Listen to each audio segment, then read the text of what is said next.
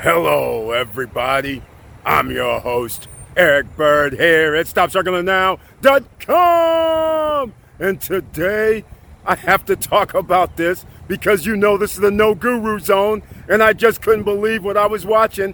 And this is something that's not usual for the channel, but Edward Snowden did something to Sunil Tulsiani and the Private Investment Club that I've never seen. It was savage. So I have to share this with you, and welcome to Fosi Optics. Check. Stop Circling Now gear. Check. And please like, subscribe, and click the bell below so you get the latest updates. Now, let's get to it.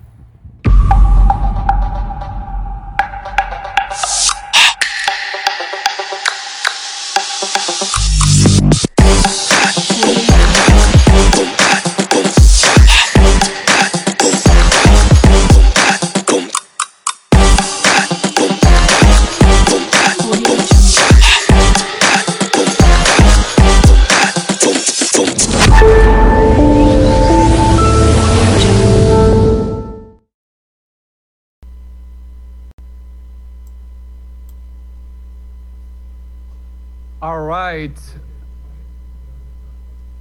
We're, are we live? Okay, awesome. Ladies and gentlemen, um, let's give warm welcome to Edward Snowden. Let's give him a hand.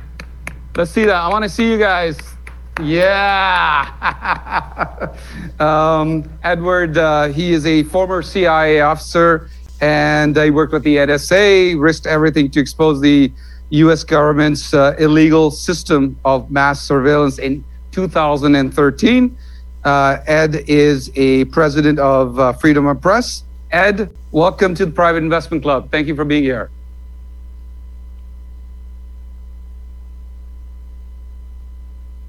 Volume, um, Ed, we didn't hear you. Try again, please.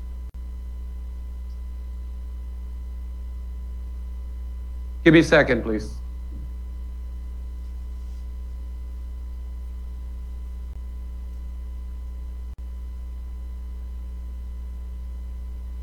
We're going to try again one more time. Let me know, team, when... Uh... Okay, can you hear?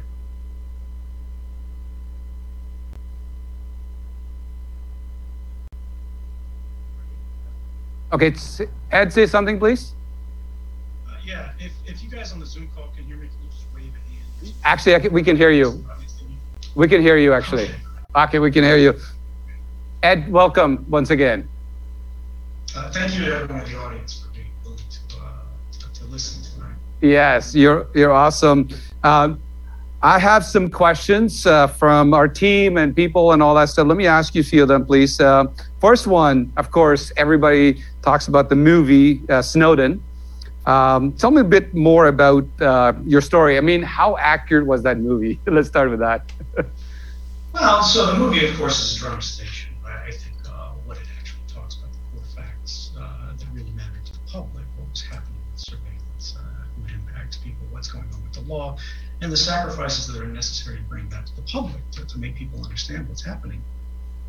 Um, that's all true.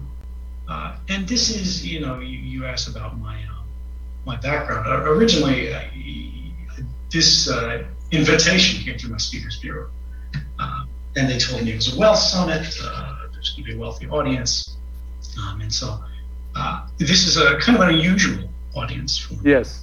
Um, I've spoken once or twice uh, at uh, like, you know, a bank and things like that. But but normally th- that's not the kind of background. So I was excited Good. to have this conversation. Uh, you know, I, I wrote a whole uh, speech on this idea of, you know, wealth. Um, how does it work for us, right? Uh, how does it work against us? Uh, and what is the issue that we see today with this big unequal society? Um, what is the distinction between wealth as we know it and we interact with it today and a wealthy society, right? Um, which is what we really want. And you know, the more I thought about it, the more I realized part of the problem is society as we know it has really frayed. Um, the internet, the divisions among uh, international community, among our uh, even familial ties, uh, the internet, the things we read, we pick our own communities, right? And when we do that at a large enough scale, uh, what happens is we we stop hearing the things that we need to hear in order to understand what the truth really is, as opposed to simply what we want to believe. Um, and this gets us to that idea of whistleblowing in ethics, which was uh, what I wanted to tie this into. Yes. Uh, you asked, you know, what I'm what I'm known for. In in, in twenty thirteen, um, I contacted uh, a number of different journalists. Uh, and the thing that people remember is from the documentary film Citizen Four, as opposed to the Oliver Stone film. I said, uh, my identity was not known to these journalists yet. I was writing through encrypted communications, you know, uh, because we were all concerned the N S A would arrest us all before we got the truth out. And I said, for now, know that every border you cross, every purchase you make, every call you dial, every cell phone tower you pass, friend you keep, article you write, site you visit, subject line you type, and packet you route is in the hands of a system whose reach is unlimited and whose safeguards are not. I went on to tell the journalists uh, that I could prove that this was true because I worked for the government and I had access to classified documents uh, that would prove these things were real. Um, but doing that uh, meant that I was basically burning my life to the ground. It was an enormous sacrifice. And I didn't want to do that. Uh, once I realized what was going on, I, I looked around, I talked to my colleagues, I said, do you think this is right? And no, they all thought it was wrong, but they thought there wasn't anything they could do about it. And realistically, I thought there wasn't anything I could do about it for the longest time. But I thought somebody else would, because we have a system, right? We have a society, we have all of these links uh, that are supposed to safeguard against these comprehensive failures. And if I just waited, somebody would come forward. Uh, there would be some easy solution, some magic button, you know, some some promise out there from someone uh, that there was an easy way and, and things would get better, right? And I wouldn't have to do anything. But the reality is life isn't fair. Um, and sometimes the person that we're waiting for is us. Uh, there was no boss, there was no supervisor, there was no colleague, there was no congressman, there was no president uh, who made this better, who's going to make this better. And the only way things could get better is if we looked around at everything that was going on and go, you know, can I can I trust this? What can I trust? Where's the proof? Um, and so I contacted journalists, and so I provided this, and then the rest is really history. Uh, I am a wanted man. I can't return back home. I was living in Hawaii making an incredible amount of money for doing very little work with the woman that I, I loved. Uh, and I, I had to give all of that up. And so, you know, again, in the context of this, um, this idea of whistleblowing, it's really remarkable to me uh, that people go through the day and they become so familiar with this sense of wrongdoing, with seeing things like I saw in the office and hoping somebody else would do something about it, or turning a blind eye and going, it's not my problem, these are not my people, it doesn't impact me, you know, I can get by with it, that they just let things happen. Um, but I don't want to do that anymore. And so it's really astonishing to me that uh, just before I connected, I had uh, a friend reach out to me and tell me they heard things on this conference. Uh, like is someone saying that they couldn't uh, afford this, and, you know, the host uh, saying, find a way to afford it, or we need to defeat the virus if I can't afford it. And in a time of inequality, uh, we can't accept that. People are struggling, and there are things that we can't ask them to do. Uh, and to say that that's okay, to turn a blind eye, to go on with that, I think is wrong.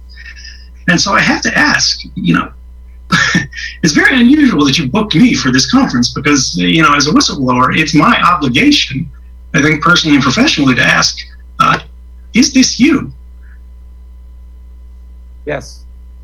Because I think that it is. Yes. And I think that the things that I've heard tonight make me very uncomfortable with this event. I think it makes me very uncomfortable, and everyone involved with this should really question, Uh, is this the kind of association that they want to have? Uh, are you going to be able to deliver on the promises that you're making them? I sure hope to God that you will. But my advice to everyone on this call tonight, everyone looking at this, is look up uh, what you're getting involved in. If you spent money, uh, are you sure that you want to spend it, or do you want to charge it back? Um, And by God, think hard about if you want to continue this. Because for me, ladies and gentlemen, for tonight, I don't. Thank you so much, and good night. Wow. Wow.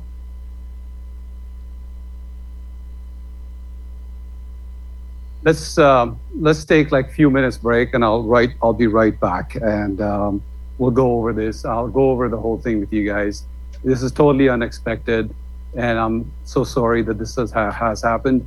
A lot of times, um, same thing, same things like where somebody writes something, and you know these are these are the same stuff that a lot of people do. Where there's a headline where people look at, and and and I'm I'm so sorry to see that he has chosen to do that. So I just need five minutes and I'll be right back. Thank you.